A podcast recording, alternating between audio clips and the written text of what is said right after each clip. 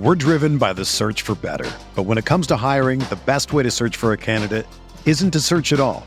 Don't search match with Indeed. Indeed is your matching and hiring platform with over 350 million global monthly visitors, according to Indeed data, and a matching engine that helps you find quality candidates fast. Ditch the busy work. Use Indeed for scheduling, screening, and messaging so you can connect with candidates faster. Leveraging over 140 million qualifications and preferences every day, Indeed's matching engine is constantly learning from your preferences, so the more you use Indeed, the better it gets. Join more than 3.5 million businesses worldwide that use Indeed to hire great talent fast. And listeners of this show will get a $75 sponsored job credit to get your jobs more visibility at Indeed.com slash BlueWire.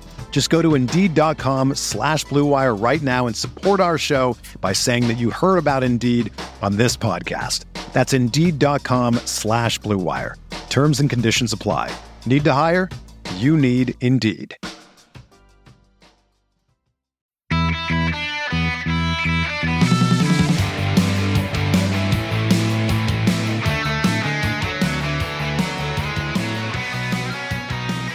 Welcome to episode 249 of the Barcelona Podcast, brought to you by the Blue Wire Podcast Network. I'm Dan Hilton, and I'm again joined by Francesc Tomas. How's it going, Francesc?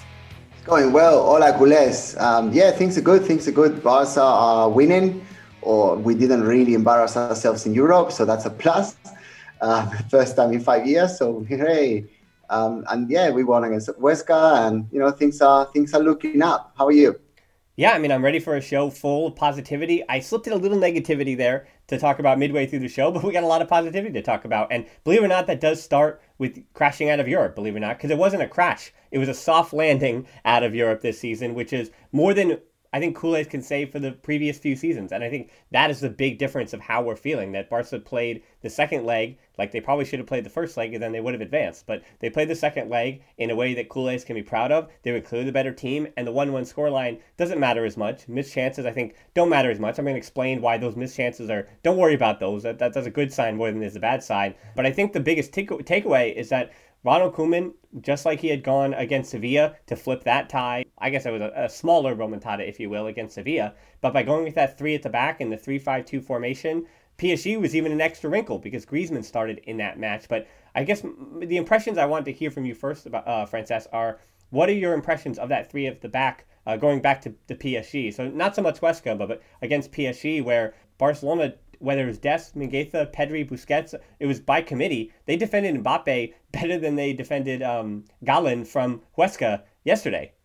Yeah, for sure. Um, I think the three at the back is a system that has been done because basically Piqué, who is injured at the moment, obviously, but definitely Sergio Busquets is more comfortable in. Um, also, it's a system that maximizes what Serginho Dest and Jordi Alba can give you moving forward. Arguably, Sergi Roberto, when he's fit, he may go back to that right back, but who knows? Um, but Mingueza, obviously, justifying why Koeman has been trusting him. Uh, let's not forget this is someone who wasn't very highly rated in La Masia. He always did what he needed to do, and he is Catalan and he is hardworking, and you know he is talented, but he's not one of those highly touted sort of um, superstars coming out of La Masia like Guy Azullin and you know what's his name Simons and all of these people. You yeah. know, he's someone who has been coming through, doing the right thing, keeping his head down, um, being reliable when he needed to be, and now he's starting for the first team. Yeah. Obviously, there's been injuries to Gerard Piqué. Araujo has been injured as well. Luckily, he's coming back slowly but surely now. Um, but in a in a normal world, Oscar Mingueza doesn't really get to start so many games for the first team. But then again, the world is really not normal these days. If there is something yeah. the world is not, is normal. So Mingueza has got a chance. He's grabbed it. He's gone ahead. I mean, he's very physical. He's fast. He's tall. He's confident. He's young. He's fresh. So he's establishing himself in a way that very few people even saw. I, I don't. I don't want to say not even himself saw it. Probably he did. Yeah. But well, I mean, I can admit. Listen, I can admit that I didn't. I have. The, I actually have the stat for you that uh, that backs up my claim that I for a long time he was never one of I uh, for on BarcaBlog.com when I would do the La Masia profiles in 2018 and 2019. I never profiled him. He was never one of the ones that I even considered because he wasn't for Barca B. Here's a stat. Mingueza, three seasons with Barca B, never getting promoted to the first team. He had 2,290 minutes. zero goals, zero assists. This year with the first team, he's played 2,123 minutes. So that is 100 and what, 70 or so minutes less this season for one season with the first team than he played in three years at Barca B. And in that time with the first team, while he had zero goals and zero assists for Barca B, one goal and two assists. He is performing at a level that he never did. Honestly, he never did. We were going back to the. I had to go back and I looked, and it was Cadet A and Cadet B. So when he was 14, 15 years old, 16 years old, that was the last time where he really was this kind of featured talent, where he was as important as you'd expect a player to finally reach the first team to be. So the stats and history do back up the fact that this is unprecedented. This is not Ilaix Moriba, who uh, we're going to talk about later, but Ilaix Moriba was a guy that when he was 15 years old, as I said last week on the show, I could tell you, hey, this kid's going to be special. It may not be a Barca, he may not break through like he is I'm, I'm even happy to see that Ilaix Moriba is breaking through at Barca, but I would could have told you that he was going to be a professional football player. I could have told you that he was going to be in the first team somewhere in the Liga or or PSG or some big club was going to always have Ilaix Moriba in it. But Mingueza, I, I mean, I, I didn't know. I, I thought, hey, he could be playing for Sabadell, which is, again, I, we bring your brother up plenty. There's no problem with being mm-hmm. in Sabadell or Lleida for a long, long time, for 10, 7, 8 years, 10 years, whatever it is, or Llagostera. It's okay that you play there. But he's playing for Barca's first team. And not only is he been playing for Barca's first team, but he was tasked to be the main guy to deal with Kylian Mbappe, the fastest, the on-record fastest player in the world, and he did a good job. and I mean, what more can you say to? It's it's exciting that you have a player like this just continuing to break those boundaries and do it in the way he's doing it. And so now you have I'm seeing Real Madrid Twitter, which again I don't really go on too much. I only get on when they get into our business, and they're saying that he looks like Sergio Ramos, which he does. He has similar hair, but he's looking like a young Sergio Ramos because he can play at the right back position but he also probably is a real center back. So no, we don't have wow. Sergio Ramos on our on our hands. But it's funny to me that Real Madrid Twitter is coming into our into our camp to tell us that we, we have a player on our hands that looks like that looks wow. like a young Sergio Ramos. It's so funny. That's uh, that shows high intellect from the Real Madrid Twitter. I mean, next they're going to be saying that Aquaman is Sergio Ramos when he's retired. Yeah. Um, I, have got no words. But going back to what we're talking about, yeah, yeah, the important things we're talking about. Um, three at the back is a system that works. Mingueza obviously excelling. Um, Lenglet, let's face it, he looks far less exposed in there, uh, which is good. It's always going to be a positive. Uh, obviously, with Gerard Piqué out, uh, is trusting Frenkie de Jong at the centre back, sort of at the heart, because he needs someone who really knows how to play the ball, can really control basically the back line. And I mean, that to me is de- detriment to the whole team because Frenkie de Jong is far more effective up front, of at least further up than, than obviously being the last player in the whole team. But it is what it is. Uh, well, Gerard is injured, and I think that you know if it's adding solidity to the team, then then so be it. And obviously, Busquets, he's been decent this season. To be honest, he's been better than the last, I would say, two seasons. He's probably the best one in the last 36 months that we've seen him, and he looks much more protected. He looks less lacking in terms of physicality and that's tick tick tick tick tick plus you know uh, Jordi Alba moving forward is seems to be rejuvenated, which is great. And Serginho Dest is much more protected when he moves forward. So it is a system that works. Having said all that, I don't think that is a system we can use by default. I mean, if we're playing someone like at home, and I don't know, we just did, um, it probably would be better to play a 4-3-3, which we did at times as well. But starting with three at the back by default, I don't think is the answer. But certainly against teams that you know they're going to present a challenge. And let's face it we are not the best bars in the last 15 20 years not even close. Then it's obvious that we're going to need to play like that sometimes. But it's good to have the option and it's good to see it working. Well i mean i could easily argue that this maybe i know that valverde's La Liga teams won back-to-back la ligas but you could argue that the barcelona since 2020 began. Well I, I think it's easy to argue actually that they've been arguably the best team in the world at the moment, and that's not hyperbole. Barca has gone 17 games without losing in the Liga, 14 wins and three draws. They have the best current unbeaten streak of any team in the five major leagues in Europe, the only team in the top five leagues not to lose in 2021. So when I say that they're the best informed team in the world, despite the loss of PSG the first time around, the truth is, at least domestically, that yes, they are. they're dominating in that competition in a way that no other club in any other top five league is dominating. And you did bring up a lot of good points too. And the position of Frenkie de Jong is one that I, been thinking a lot about. Uh, whether it was against PSG, where Barcelona dominated possession, seventy-two percent to twenty-eight percent, and while Pochettino Eh, you know, it's a lot easier as a manager in the post game when your team is the one that moved on to be complimentary of the opposition that you've just moved past. But he did say that, and you could see it, that the game plan was not to just dig in. PSG, eh, they did not try to defend with with 28% possession. Barca forced their hand, forced them in that situation, and Frenkie de Jong being on that back line is a big part of that. And so I do wonder if Gerard Piqué does come back, if if Koeman won't want to experiment with Gerard Piqué starting over Lenglet in that situation because Lenglet is. I mean, I also would expect that Ronald Araujo is going to jump right back in and probably start for Lenglet. Um, with just the again, the, the, it's unfortunate for him, uh, Lenglet, the individual mistakes he has made, but it, it's a season that he's going to have to go back to the drawing board in the in the off season, whether he's sold or whether he stays, and iron those things out and figure out what role he has at the club moving forward. But having Araujo healthy, he's a starter, and then having Piqué healthy, he's a starter. And yes, if that pushes Gerard Piqué, I mean, if that pushes Mingueza out of that starting lineup, well, uh, that's a good problem to have. I'm glad that Barca have that mm-hmm. problem. I, I, do want to move up in terms of uh, up the field, and we do talk about Frenkie De Jong being uh, almost a linchpin of what changes positionally. That if he's it's, it's odd enough that he hasn't really played the pivot. He's either played as an interior or he's played as a center back, and not really in the middle because Koeman is getting the best out of Busquets at the moment.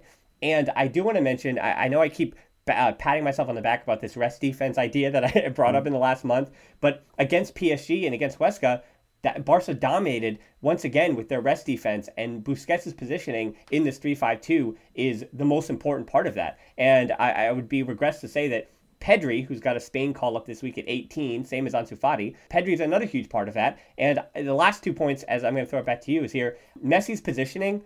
Um, I, we'll talk about him against Huesca. So I do. I don't want you to respond with Messi, but you can respond with Dembele and Griezmann because while people said Griezmann was uh, once again completely in the shadows against PSG and, and not really making a mark on the game, I, that's not true at all. Uh, when you look at the heat maps, every time Messi dropped deep, Pedri would be within five to ten yards of him, a la Xavi or Iniesta, right? He would every uh, just back in the day, that's how they did it. Messi drops deep, receives the ball, and unlike being on an island and, and dribbling right at PSG, Messi would receive the ball, and his first look was about 15 to 20 yards in between the midfield line, which is where he would drop deep to receive, and the opponent's back line, and he would look in between those lines, and who was there every time? Antoine Griezmann, always being the outlet for that 15 to 20 yard diagonal to his left pass from Messi to Griezmann. And once Griezmann was in that spot, usually it was Messi who would run straight past that midfield line and continue through the line before the defense had time to step and receive the ball again to make that final decision, whether it was back to Griezmann, Dembele, or usually out to the wings to Alba and Dest, who were making those overlapping runs out on the wing. And that gave, and giving Messi that wide open ball in the middle of the field right before the defense can step, but getting in behind that midfield line. That was basically Griezmann's job to be that release valve. Now, people can ask, can Ansu Fati do that job? Probably. Can Pedri do that job? Yes. So you have other players that if Frenkie de Jong moves back into interior spot, basically takes Pedri's spot, and then Pedri moves forward into Griezmann's spot, you could argue that Pedri can do that job as well as Griezmann, and Griezmann's not really adding the scoring punch. The other wrinkle to that is Dembele as this nine experiment. And I don't want to taint your thinking with why it's not been as bad as people are complaining about, because you hear the same complaints about Dembele a lot. But I want to hear what you think of this. I guess you could call it a Dembele as a number nine experiment. I think that's what it really is. He is playing along the center backs. He's playing those half. We're driven by the search for better. But when it comes to hiring, the best way to search for a candidate isn't to search at all. Don't search match with Indeed. Indeed is your matching and hiring platform with over 350 million global monthly visitors, according to Indeed data, and a matching engine that helps you find quality candidates fast. Ditch the busy work. Use Indeed for scheduling, screening, and messaging so you can connect with candidates faster. Leveraging over 140 million qualifications and preferences every day, Indeed's matching engine is constantly learning from your preferences, so the more you use Indeed, the better it gets. Join more than 3.5 million businesses worldwide that use Indeed to hire great talent fast. And listeners of this show will get a $75 sponsored job credit to get your jobs more visibility at Indeed.com slash BlueWire. Just go to Indeed.com slash BlueWire right now and support our show by saying that you heard about Indeed on this podcast. That's Indeed.com slash BlueWire. Terms and conditions. Conditions apply. Need to hire? You need Indeed. Faces. Okay, um, lots of points thrown in there. I think the Griezmann point. Let's go for that one first. Um, I think that Messi's influence is so large in this team, and it has been so large over the last 15 years that you've had world-class superstars diminishing their value, basically, or at least yeah. diminishing their shine. So when David Villa came, he was the main the main goal scorer in Spain, the national team that is, and the main goal scorer in, in Valencia. He comes to Barca and he has to reinvent himself. Um, he ended up as a winger. Thierry Henry, I mean, he's, he's, yeah, that's the best one. Thierry Henry, he he got old so fast, but he didn't get old so fast. He just played with Messi, and that was and that was exactly. the only thing. Yeah, exactly. So Thierry Henry, you know, he was Arsenal. He was everything at Arsenal. Uh, you can just there was a lot of good players as well. Obviously, let's not exaggerate. But at, in an attacking perspective, he could go wherever he wanted. He had the freedom that Messi has at Barca. Obviously, different players, different areas of influence, but he had to reinvent himself. Um, Ibrahimovic never really worked out, never really worked out because he was going to be the nine reference. But as you just explained with Griezmann in a different way, Ibrahimovic area of influence is a space that Messi normally runs into, or, or he dribbles into, or he does one twos into. So having Ibrahimovic as a more static sort of striker was never going to help him. And the list goes on and on and on. And fast forward to Griezmann now, well, he has to do other things. He has to reinvent himself. I mean, luckily for Griezmann, uh, he comes from Atletico Madrid and he's learned the Simeone way. So all the hard work, all the relentlessness, all the stamina, all the sacrifice for the team, he's got it sort of in him. I think if he didn't have that, to be honest, Griezmann would have been gone from Barca or sat at the bench at Barca long, long, long ago. I mean, let's not go into the price tag. Hugely expensive. Is he worth the money? from a goal scoring perspective, in terms of raw numbers, probably not. And and for not just the numbers, because the numbers I don't think they're awful. I don't think they're great, but I don't think they're awful. I think it's more about the feeling of what this player used to do at Atletico, and that we're not seeing week in week out. Uh, we see whenever even Messi's not playing or whenever Messi's assisting him, but the, the, the Griezmann at Atletico is impossible to see at Barca because Messi is here, and that that's that's the that's that's that's the thing. That's that's the, that's the point to to be discussing. Um, Dembele number nine. Well, it is an experiment, but the thing is, Koeman doesn't have any other number nines really. I mean, you've got Braith Braithwaite, who, let's face it, he was the was a very good striker at Getafe last year. You know, and he hasn't really broken through into the team. He's been given several chances. I mean, he's been training with Henrik Larsson for the last 12 months and he probably is better than he was, but Koeman definitely doesn't trust him enough. Otherwise, he would be starting every single game. Um, he wouldn't have to be trying with Griezmann as a striker. He wouldn't have to be trying with Dembele as a striker. So obviously, there's no alternatives. I think in the last transfer window, it was clear that Koeman really, really wanted Memphis, Memphis Depay, but he never came. There was no funds, and uh, he's just trying to make do with everything he has.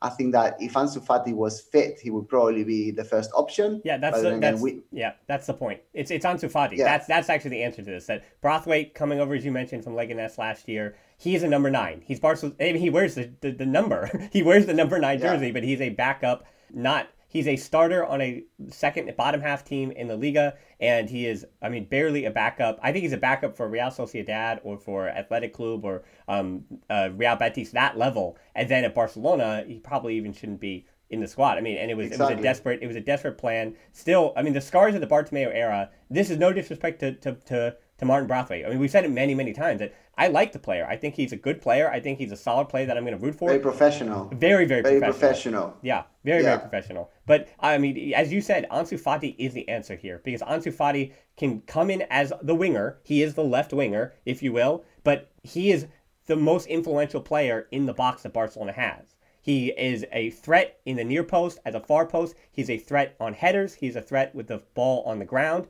um, and he's a threat physically. So yes, Ansu Fati is the answer to all of these questions uh, yeah, and all these experiments that Koeman has had to do.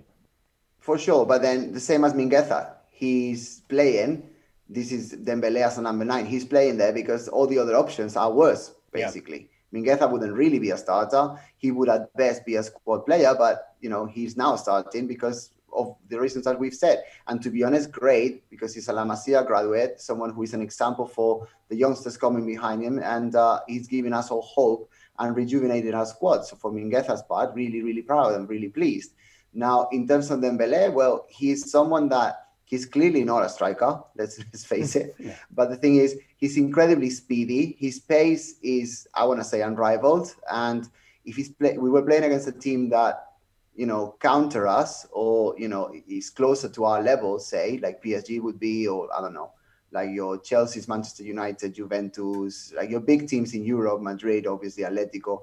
So that was someone who could actually make the difference. I don't think his goal scoring boots are put on the right way, but you know they never really have been. But the thing is, if you give Dembele like three or four balls in a match, it's very likely he's going to be in front of the keeper at least twice. And then if he's uh, focused and fortunate enough, then he may score a goal, and that could be the decisive, a decisive factor in the game. That could win you the whole game.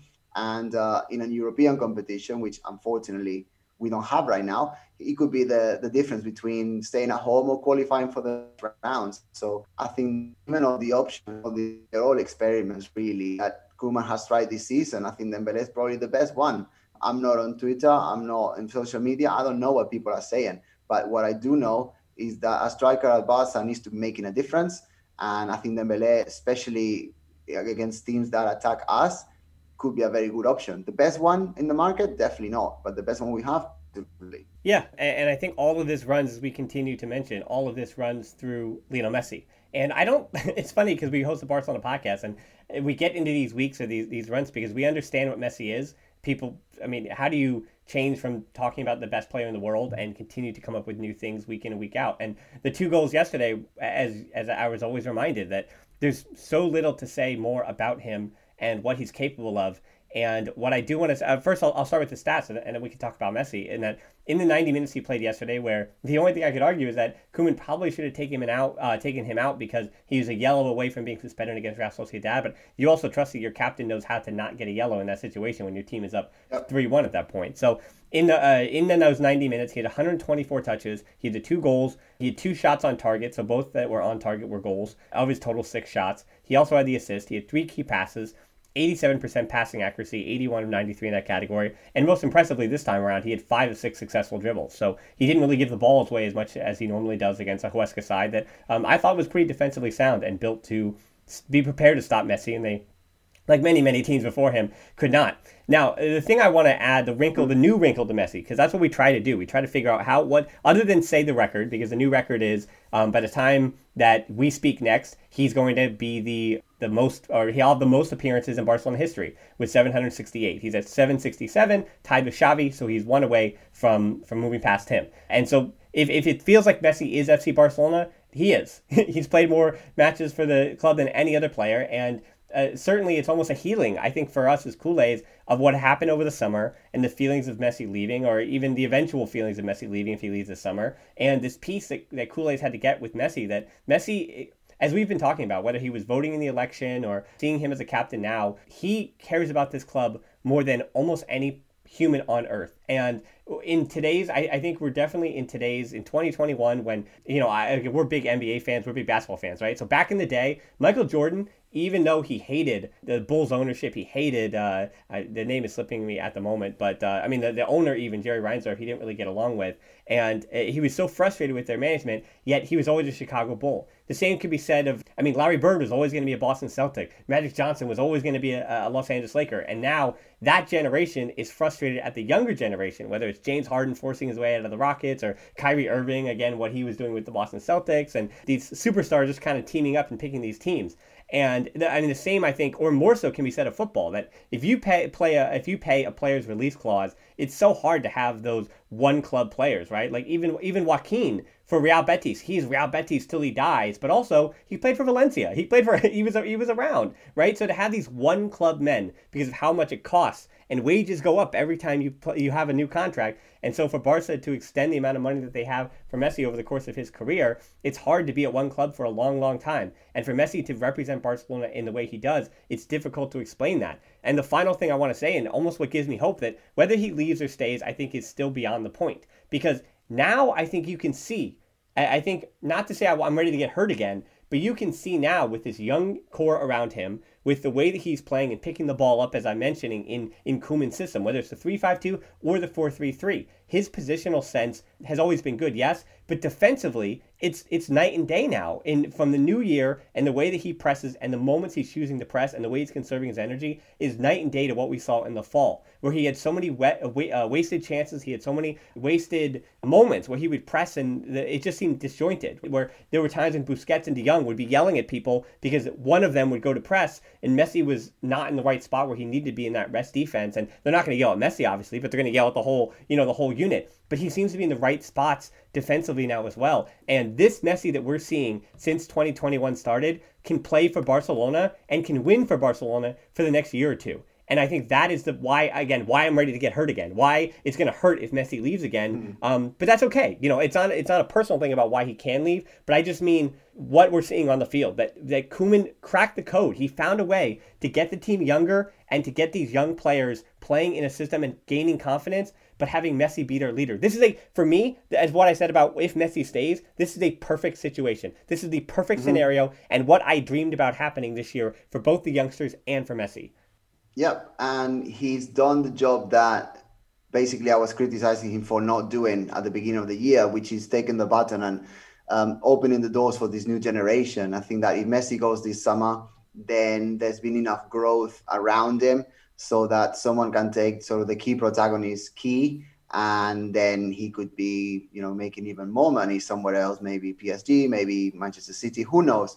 But i think that messi's duty if, if it doesn't owe us anything because he, he's given us 20 years of however many years it is now of greatness. And uh, obviously we paid him really well as a result so let's not forget that. But i think that Messi, if messi decided to walk this season this summer at the end of the season, then then so be it. You know, we'll have to accept it, and we'll have to forever be watching YouTube videos of how great he was um, when he debuted.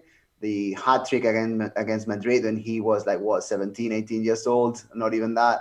And the I mean, I know it's only Huesca, right? But the last two goals he scored, um, the cracker against Huesca, and that incredible, like so angry shot from basically his house against PSG was just mind blowing. Like yeah. to, to see this guy at 33, 34 years old doing this at this level in these matches of that importance is, is extraordinary. And, you know, we've been doing the podcast for nearly a quarter of a thousand. When you say like that, it's quite a big number. A quarter of a thousand episodes, that's 249 today and we've tried to describe Messi in every episode, and we always fail to do him justice because he's better than anything we can possibly say.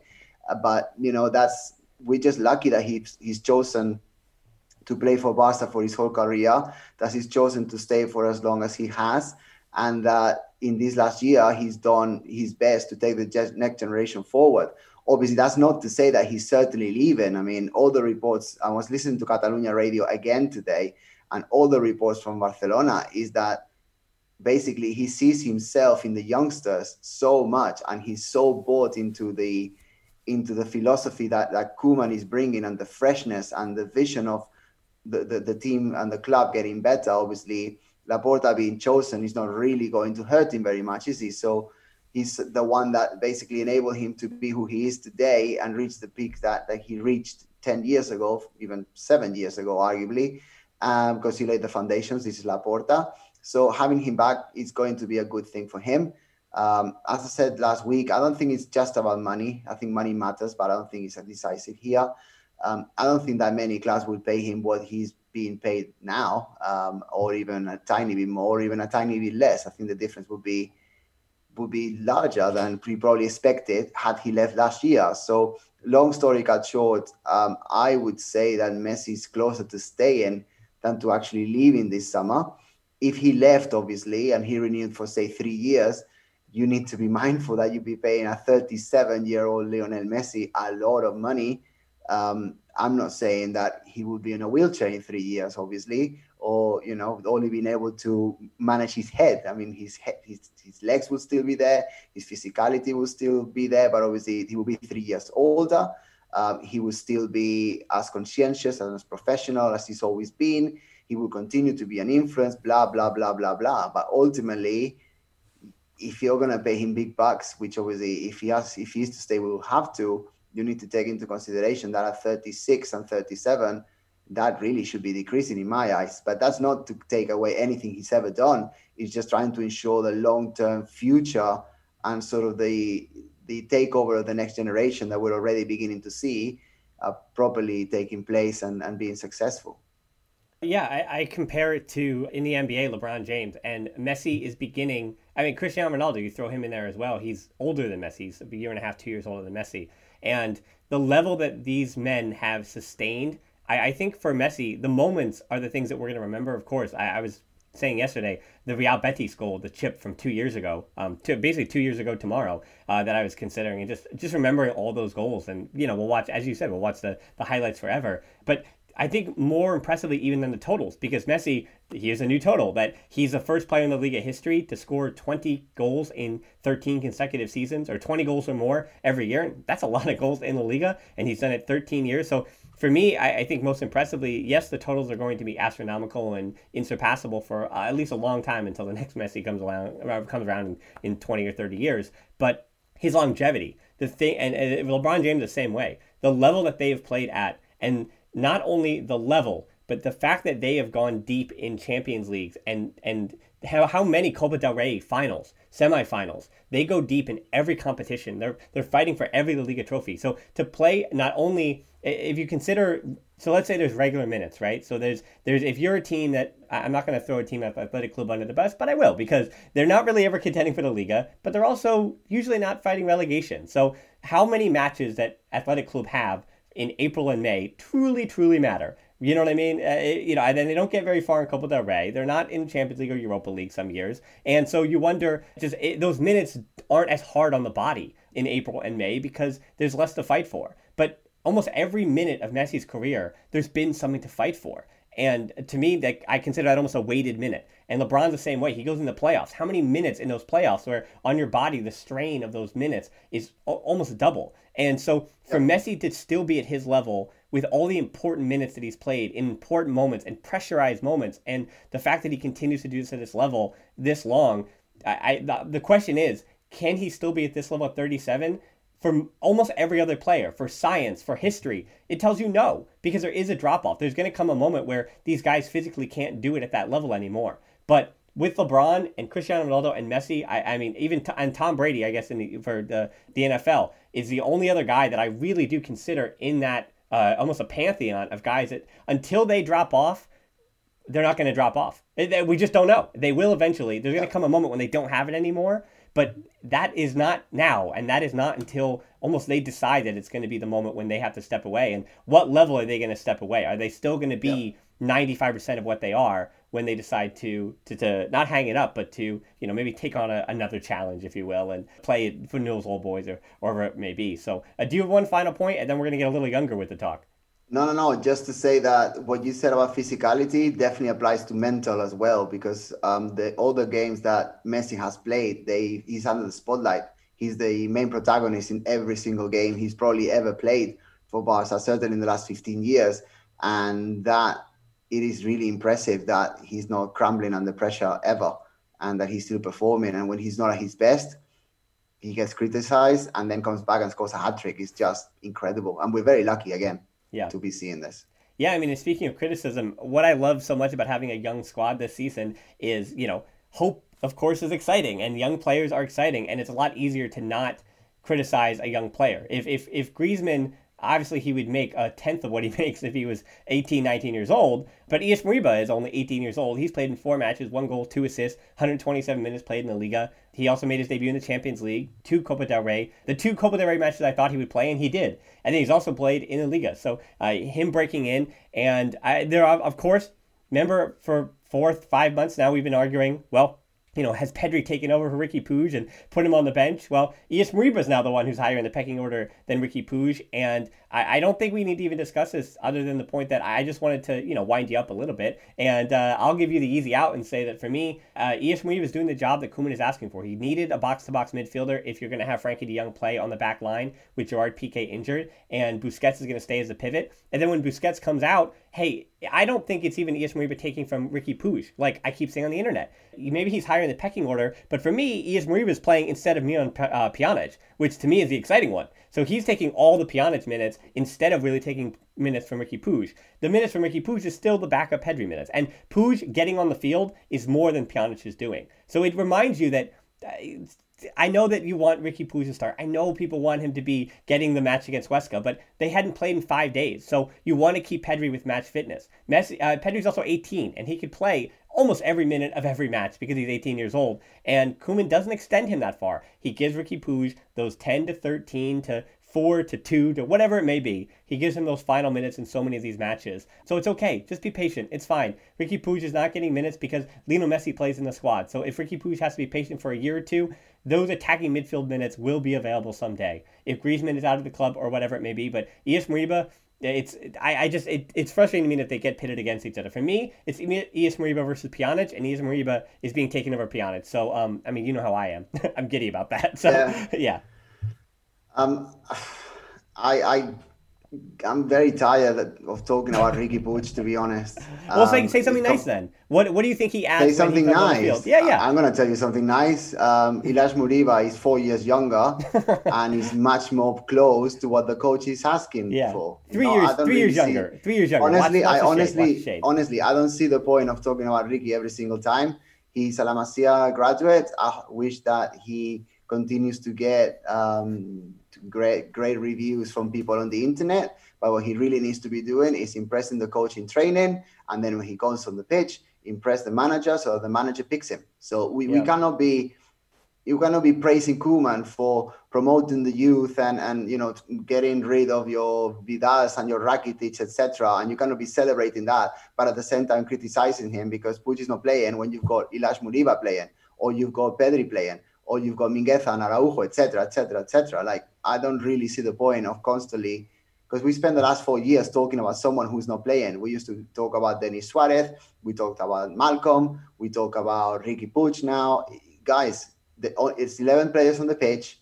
There's a manager who, for once, or for, for a change over the last three years, actually knows what he's doing. And he's decided that one of the youngsters in the squad is not playing. End of. You know, I yeah. don't really see why we need to be tweeting 24 7 about this. But um, I, I, argue actually that he is playing though. And that's actually the argument I'm making that Pjanic doesn't play and isn't in the in the in the manager's plans. But clearly, Riqui Puig in the number of games that he does feature in, he's just in the plans like Braithwaite is. He's a he's a bench player. He's he's someone who comes in takes control of the matches late because he has superior technical ability. He has um, he's fantastic in possession, so he takes control of a game late on when Barca's looking to finish out a game. He does get minutes. He does see these games, and the role he has is to be the backup for Pedri, and that's okay. That's fine. He's 21. He is three years older. You know, I, I, I you know, don't throw shade. It's only three years, not four years that he is where he was younger. But yeah, he's three years. Um, he's he's 21 years old, which is still still rather young, and he's a featuring in the yeah. first team. It's not like he's playing for Barca B. So we're going to talk about Barca B later, but Alex Collado is the same age, and he's the one that I would actually worry about instead of Puig because he's not even getting a chance to be in the manager's plans. But Riqui Puig is in the manager's plans and he's playing and he's closing out games and he has a role. And his role is to be a backup attacking midfielder to close out games in possession. That is his job and that is what he's doing. So actually, I actually push back on you that he's not impressing the manager. I actually think he is impressing Koeman, and he is doing what Koeman is asking for him. And that's why you're not seeing him or his family or his agent or anybody coming out and complaining about the minutes he, he gets because I think he completely understands his role and he's impressed enough to earn the role he's got because he's playing over Mian- uh, he's playing over Pjanic. He is. He's. I mean, you have a 30 year old. I mean, uh, yeah, you have a 30 year old Champions League caliber for Juventus midfielder, and Riqui Puig gets minutes over him. That, I mean, so I, I think he is in the manager's plans. Yeah, um, I've got nothing else to add, man. Like just, just, just leave it at that. Well, let's talk about the fun that. stuff. Let's talk about fun stuff. Yeah, then. I'm really tired about talking about the same guy every single episode. He's boring. Okay. Well, we're going to talk about the fun stuff, and that is. Sorry. No, no, it's okay. We're going to talk about the fun stuff, and that is bank guarantees. Okay. So if you don't want to talk about Riqui Puig anymore, we have we have some exciting economics to, to discuss. But this is a real quick point that. Um, Yay. the thing you're seeing in the news today is that uh, it's almost a story, but not a story. Uh, Laporta, there was worries that he was not going to get the bank guarantee that he needed, but just as we started recording this, he's uh, there's a bank guarantee that's been signed with the Sabadell Bank. Um, it's going to be ratified by La Liga um, for the amount of 125 million euros or the club would have had to do the elections over. So, of course, there was a scary thing that you were going to have a repeat elections in a time of a pandemic, and certainly could Laporta have come back from that? I, I, I don't know because Font had, you know, he had won 30 plus percent of the vote. So the question would be if, you know, would that have stained Laporta from being able to be reelected again? Um, this is also the bylaw that the president must present a bank guarantee of 15% of Barca's budget within 10 days of being elected. We've spoken about why Bartomeu would potentially be on the hook for some of the money that he cost the club, and this is that statute. This is the bylaw that that that means that it's possible if it were to go to court. Um, so with that guarantee, Laporta will officially become president tomorrow. So by the time you're hearing this, if you're listening to tomorrow, Laporta is already the president, official president of the club. Now that's all the bank guarantee. Blah blah blah blah blah blah.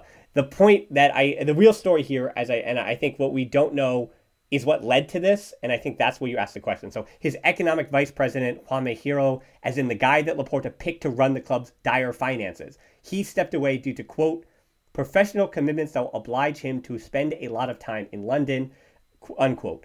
Other reports are that there were issues between him and Laporta. So the only thing and the only worrisome sign, the only reason I raise an eyebrow here, Francesc, is that the guy that Laporta said, hey, can you look at these finances and figure something out? That guy is the one that, after getting into the offices, after getting into the club, is the guy that said, actually, I'm a bit busy for all of this. That's and this again is not even on Laporta. I raise my eyebrow and say, did the economic vice president walk in, look at the numbers, and say, before these go public, I don't want to be a part of these? And that's the thing that really terrifies me more than Laporta's uh, candidacy, more than Laporta losing a main figure, more than Laporta having to scramble to find the bank guarantee. My worry yeah. is that the finances were, yeah, the economic vice president didn't want to be a part of that. Yeah, and also the fact that Laporta very clearly said that he's not going to lift the carpets and basically show everyone all the dirt under. I think that obviously it cannot be good news that one of your key members leaves basically before you've actually gone into it. Um, it's not a good sign. Um, I don't think it shows. I mean, we did say this during the election. Um, I think it shows that Laporta wasn't really fully prepared, um, as for example, Victor Font would have been in terms of having a team of professionals that were ready to to rumble, to be honest.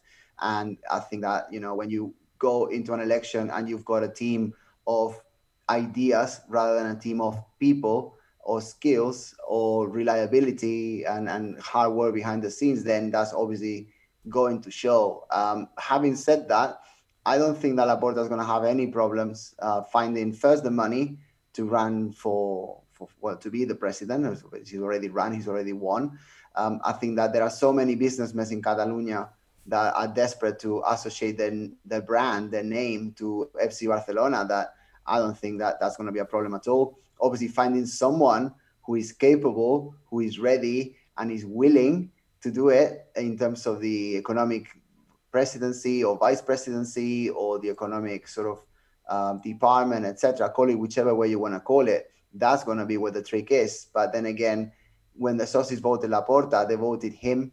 They didn't really vote anyone around him because we no no one really knew what the program was. No one really knew what the names were going to be. So they basically said, well, he won 10, 15 years ago. He clearly knows what a winning team looks like. Let's give him a chance and, and see what happens. But, you know, when you go uh, and you vote something that isn't fully baked, put it that way, uh, then these things can happen. But I just hope that he manages to use all of his charisma and contacts and um, popularity to get someone to do the job that we need him to do. And hopefully everything is well and everything is successful. I'm not sure it will be, but there you go. Let's yeah, it, um, let's hope that let's hope they can work it out. Yeah, I mean, it is funny that you see the complete opposites of stories. Is that um, not only is this story going on in the background, but then on the cover of all the papers is transfer targets and uh, all this money yeah. that's going to be spent. Right? It's it seems like there's a there's a difference between selling papers and what's happening at the club. Obviously, we know that finances are dire. So instead of actually talking about transfer targets, what I'm going to do is I had a video on YouTube. I'm going to send everybody go over there. I gave grades mm-hmm. and likelihoods of each of these transfers. So some of these are not going to happen at all, but for some reason the papers are pushing it and have been pushing it for a while. But the names we are hearing uh, in the last few weeks and more recently just now, um, I'm going to give you the whole list of names, Francesc. You pick one. Okay. You pick one that you said, hey, not only do I think that's possible, but I would like to maybe see that player at FC Barcelona. Or shall we play? Shall we play possible impossible nonsense? well, there's a lot of nonsense here. Uh, for don't okay. give away my grades. You know, there's a lot of uh, okay, okay. Yeah, yeah. You're a school teacher, so you're a lot.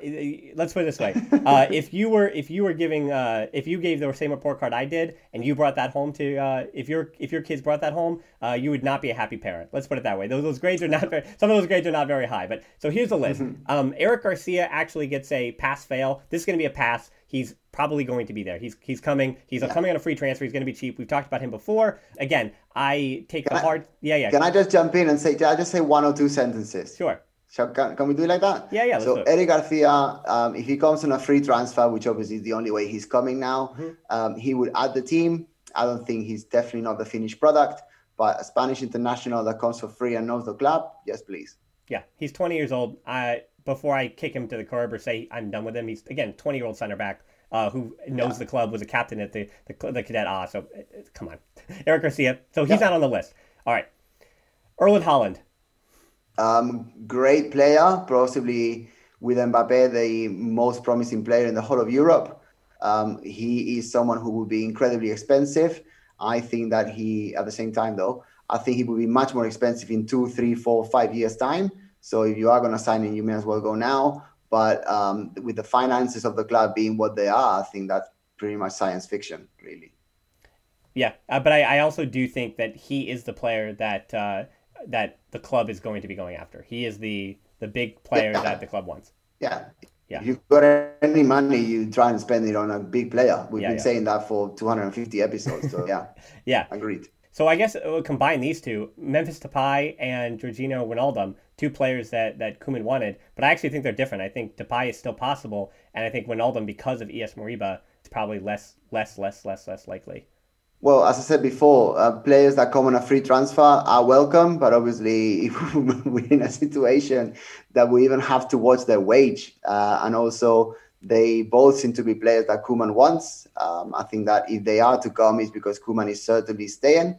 I would say that if Wijnaldum comes, he's going to take some minutes of possibly Ilaix Moriba, um, maybe some of the other midfielders that we mentioned before. Who knows? Uh, but I think that if he was down to me, I probably would not bring him, um, and I would continue to to give the time to the La Masia graduates for them to continue to grow. I think Memphis Depay, especially if Koeman is staying, is someone that he really wants. I think it's about time we gave him at least one signing um, and I, I think no one can disagree that this team needs a centre forward. And if we cannot get Haaland, we can get um, Memphis Depay for technically free, then go for it. Yeah, I'm still on the fence about Depay. But uh, next one is Yusuf Demir. You don't know who that is, so why do we even? I gave that one a D minus. That's the one grade I'll give away. He's a his 17 year old plays in Austria. Yeah. That uh, the agent, yeah. I think an agent, I think an agent leaked something that oh Barcelona's interested. So did you know? Yeah, did you know that Barcelona was interested in us when we played Francesc? so yeah, I've, we, I've, I've, read I've read about it. I've read about it. I have to admit I don't really know him, uh, but I think that whoever that agent is that's leaking things out he's done really well because apparently every team in the whole world yeah. that matters is interested in this guy. So sure. we'll see. He may be very good. We just don't know him just yet. Yeah, yeah, uh, yeah. We, I mean, if he's so good, we, we should go after him. Maybe he can be a third co-host for us someday. But I don't know. How about uh, how about uh, David Alaba from Bayern Munich? Right. Um, I would say that again, if he's coming on a free transfer, that's the only way we can sign anybody. Um, I think that we could be stronger at the back. I think that someone of his experience would benefit the team. But then again, if he's going to come and break the bank in terms of salaries, then I don't think we need another Vaca Sagrada. You know, we don't need another big signing that would not add as much as they should, um, especially on the on the pitch, which is where it really matters. So I'm not convinced. Yeah, I for Alaba, I'll give away what I said about him was that at he's asking for 18 to 25 million euros, and that is a lot for the wage bill. That's too much, and mm-hmm. it's just too much. And so he's, I, I think, what I think is happening is that he is 95% over the line to Real Madrid, and his agent is using the interest from Barca or the perceived interest from Barca to continue to get as much out of Real Madrid. Because of course Real Madrid doesn't want him to go to Barca, and Barca doesn't want to have him go to Real Madrid. So manufacturing that bidding war helps you get most on the bo- on the back end. Alaba's turn of mm. talent, he would be a perfect player, of course. He can play at left back, he can play in the midfield, but not really. But he actually plays basically as a left center back. And that is exactly what Barca, he'd be an upgrade of Lenglet and Umtiti and uh, even who's played there. He is one of the best in that position in the entire world. So he would fit right into the starting lineup. He's a great, great, great player. Nothing, uh, nothing more to say. But I think are going to have to get used to the idea of him in a in a white shirt. So all right, we've got, uh, I mean, mm-hmm. Juan Bernat, Bryan Gil, um, Julian Nagelsmann as a manager. I, I, think all those are, I, I, don't need to touch any of those at the moment, but the final one we'll wrap up with, Francesc, um, transfer targets is Sergio Aguero. Okay, so Sergio Aguero, a fantastic player when he used to play for Atletico Madrid, who obviously went to England and made his name even larger uh, for Manchester City. Key player, uh, someone who I've really enjoyed watching from a distance, um, someone who understands the Guardiola way someone who is very close to Lionel Messi, should be ticking all the boxes. However, at 32, not having really played much football this season, coming back from injuries, and arguably being past his best, I don't know how beneficial it would be to have him. I think that if he could come in for 30, 35 minutes and the second half of matches, then he may be useful.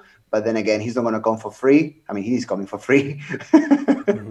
He will come on a free transfer, but he would come with a very hefty wage that I don't think we should be spending on someone of uh, of that condition, to be honest. And also, he would block and take time away from others coming through and establishing themselves. So, in this case, obviously, I'm thinking Ansu Fati. So, possibly not for me.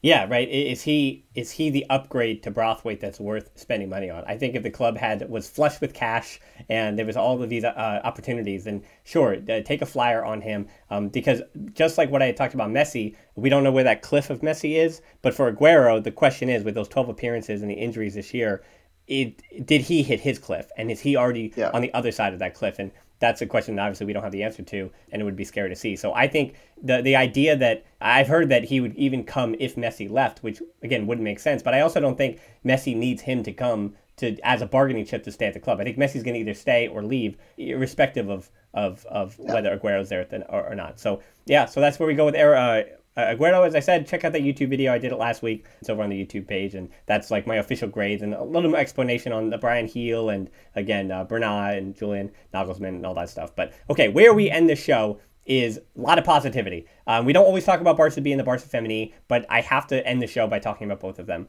because the Barca B, the job that Pimienta is doing this season is in particular is spectacular. This is his this is his masterclass this season as how to manage in the third division, how to manage young players. I had mentioned at the start of this year, I was worried not about not that you're worried about promotion because it doesn't really matter if that team is playing in the third or second division, especially if you're getting Mingueza and uh, Ilaix Moriba and you know even Puig left last year. So if you're you're getting all of these promotions, it's okay. Araujo left last year as well, so you're getting all these promotions of the first team, and that's what Barca B is for. It's a it's to feed the first team good players. Okay.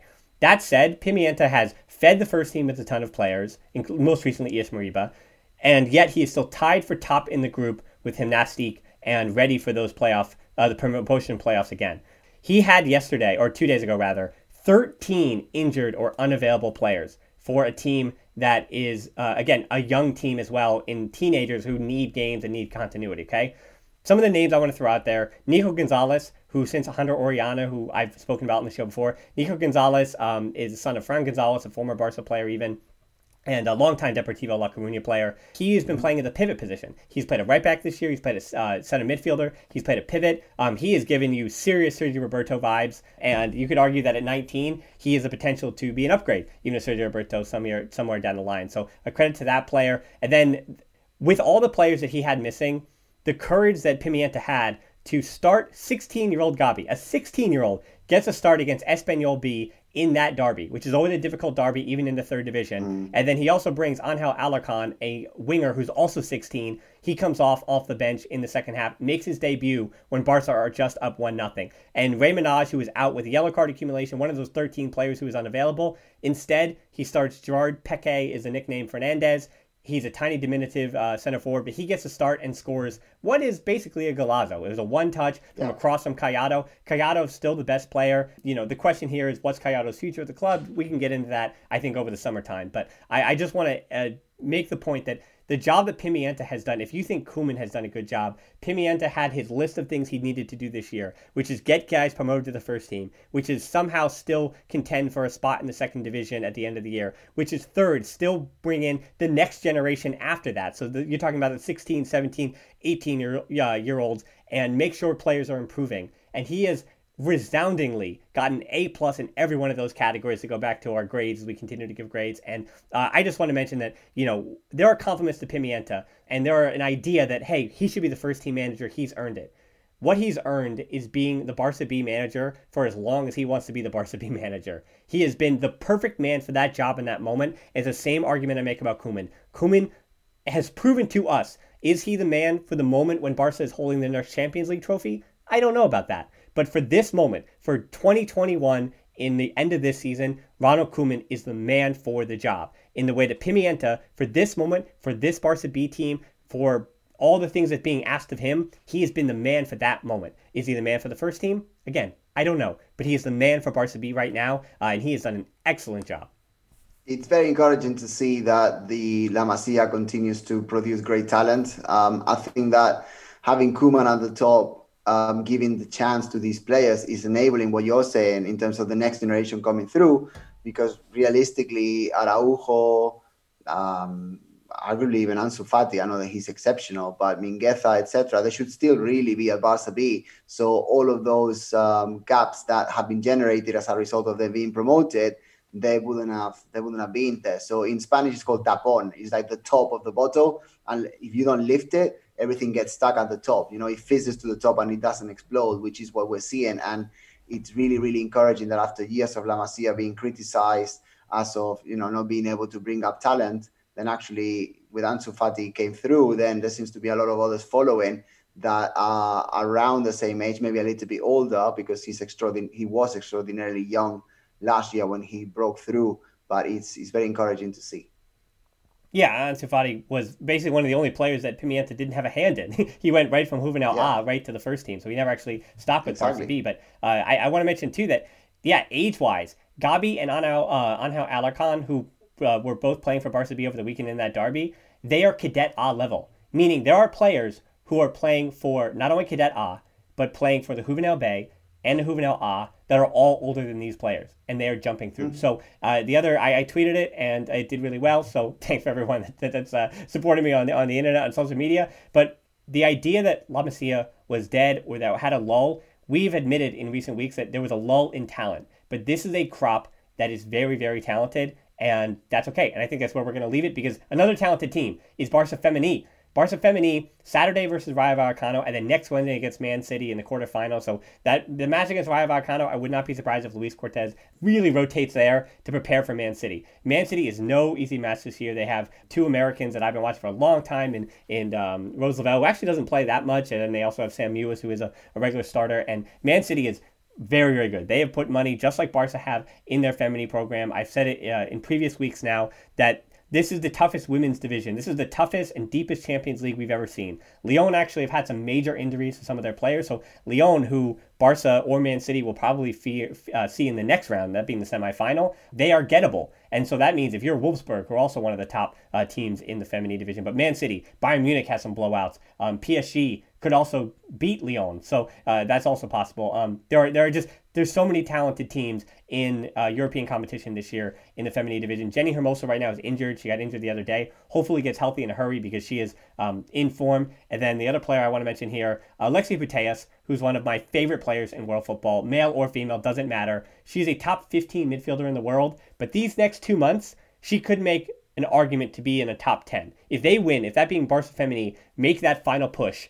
and win the last five or get results in the last five Champions League games that they have to do to capture that trophy, and this is their year, because this is the best Barca Femení team we've seen. I, yes, it's a, it's the best Femenino teams for a lot of different teams in Europe right now. That's the point I'm making. But this Femení team is the best that we have ever seen. They are talented. They are deep. They're top players banging goals. They're top players assists. They control the ball. They have just the depth of this team um, is incredible. And Lluís Cortés has them playing in a 4 3 3 that just suffocates, dominates, presses hard, does everything they have to. And again, led by a captain who's only 27 and Alexia Putellas you know she's an extraordinary player and i'm I, it's just it's so it, it's so enjoyable to see the feminine team succeed in the way they are but now comes the moment if you haven't been paying attention because they were just winning the games they were supposed to now comes the moment when they're truly going to be challenged for the first time in almost a year against man city uh, so this is the moment to tune in and this is the moment to show your support behind them right well we'll have to tune in we'll have to tune in and see how they do Dan. thank you for the update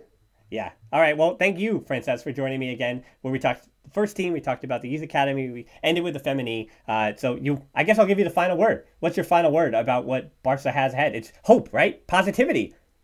Yeah, hope, positivity. Um, honestly, all I want is for the young players to continue to play. Uh, that I know it's very simplistic, and I say the same every week, but really, that is what fills me with joy. It's not the winning that matters to me. Obviously, winning does matter, uh, but it's not the be all and end all. I think that we need to be challenging for the Champions League in the next three years. Uh, and I think that what we're doing today, not necessarily enduring anymore because the team seems to be doing fairly well and growing, etc.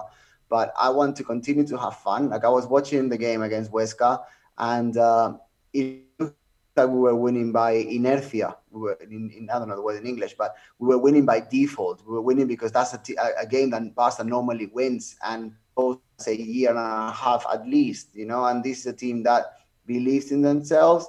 It is a team that's being built out of circumstances, and for whatever reason, we are who we are with the players we have right now at this moment in time. But it is really enjoyable to see, and I just want to see them continuing to grow um, we've got difficult games ahead in La Liga. We're not in Europe anymore, which in a way could help us perhaps even having a chance in La Liga. Uh, we've got two crucial games not coming up immediately, but obviously El Clásico and the games against Atletico coming up still. So if we win those two and we don't mess up in the others, we may even have a chance, which I haven't said all season. But um, no, it is it is great to see. It is great to see. Yeah, you know I like watching young players play. It gives me something to talk about. It gives me something to think about. And uh, I think I asked what Més que un club meant for a long time under the Bartomeu presidency, and it's not just Laporta, but I, I think we are starting to get a feeling again by enjoying to watch those matches. It reminds you that Més que un club is very real, and uh, and that's I, we're trying to redefine that and figure out what exactly what that means again. I think we're starting to do that. So that'll wrap it up for another edition of the show. Thanks so much for tuning in. You can tap in your app, check out the show notes to subscribe. You can find us on social media. You know where we're at at the Barcelona Pod or at Hilton D13 for me on Twitter and also on Instagram at the Barcelona Pod. Closed Facebook group, tvpod.link backslash group deeper dive discussions and all that stuff. And Patreon, I want to thank uh, uh, Daniel was also a, a, Patreon who even upgraded what he's doing there. So uh, thanks to him and thanks to everybody uh, in recent weeks on Patreon, tvpod.link backslash Patreon, continuing to support these shows and, um, you know, continuing to support me. Uh, I want to say that very, very, very realistically and very, very simply. So um, YouTube, I, I, plugged it. I've got match reviews over there. I've got the, the transfer targets. We've got a lot of different fun stuff going on over there. YouTube at the Barcelona Podcast.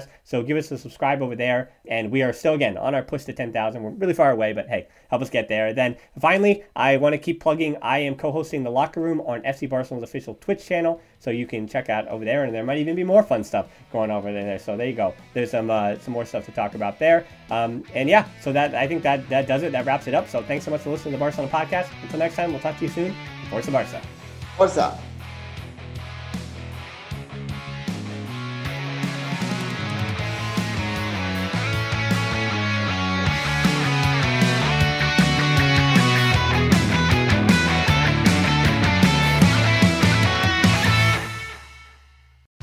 Whether you're a world class athlete or a podcaster like me, we all understand the importance of mental and physical well being and proper recovery for top notch performance. That's why I'm excited that Unifyd Healing is sponsoring this podcast. Unifyd Healing is a new and super innovative global network of wellness centers powered by Energy Enhancement System, or EE System. If you haven't heard of the EE System, you'll want to listen up. This technology promotes wellness, deep relaxation, purification, and rejuvenation. At hundreds of locations across the globe, access to a center is easy and affordable. Interested in experiencing the EE system technology for yourself? Go to unifydhealing.com slash bluewire to learn more and find a center near you. That's U-N-I-F-Y-D healing.com slash bluewire. No material or testimonials on the Unifyd Healing website are intended to be viewed as medical advice or a substitute for professional medical advice, diagnosis, or treatment. Always seek the advice of your physician or other qualified healthcare provider with any questions you may have regarding a medical condition or treatment and before undertaking a new healthcare regimen, including EE system.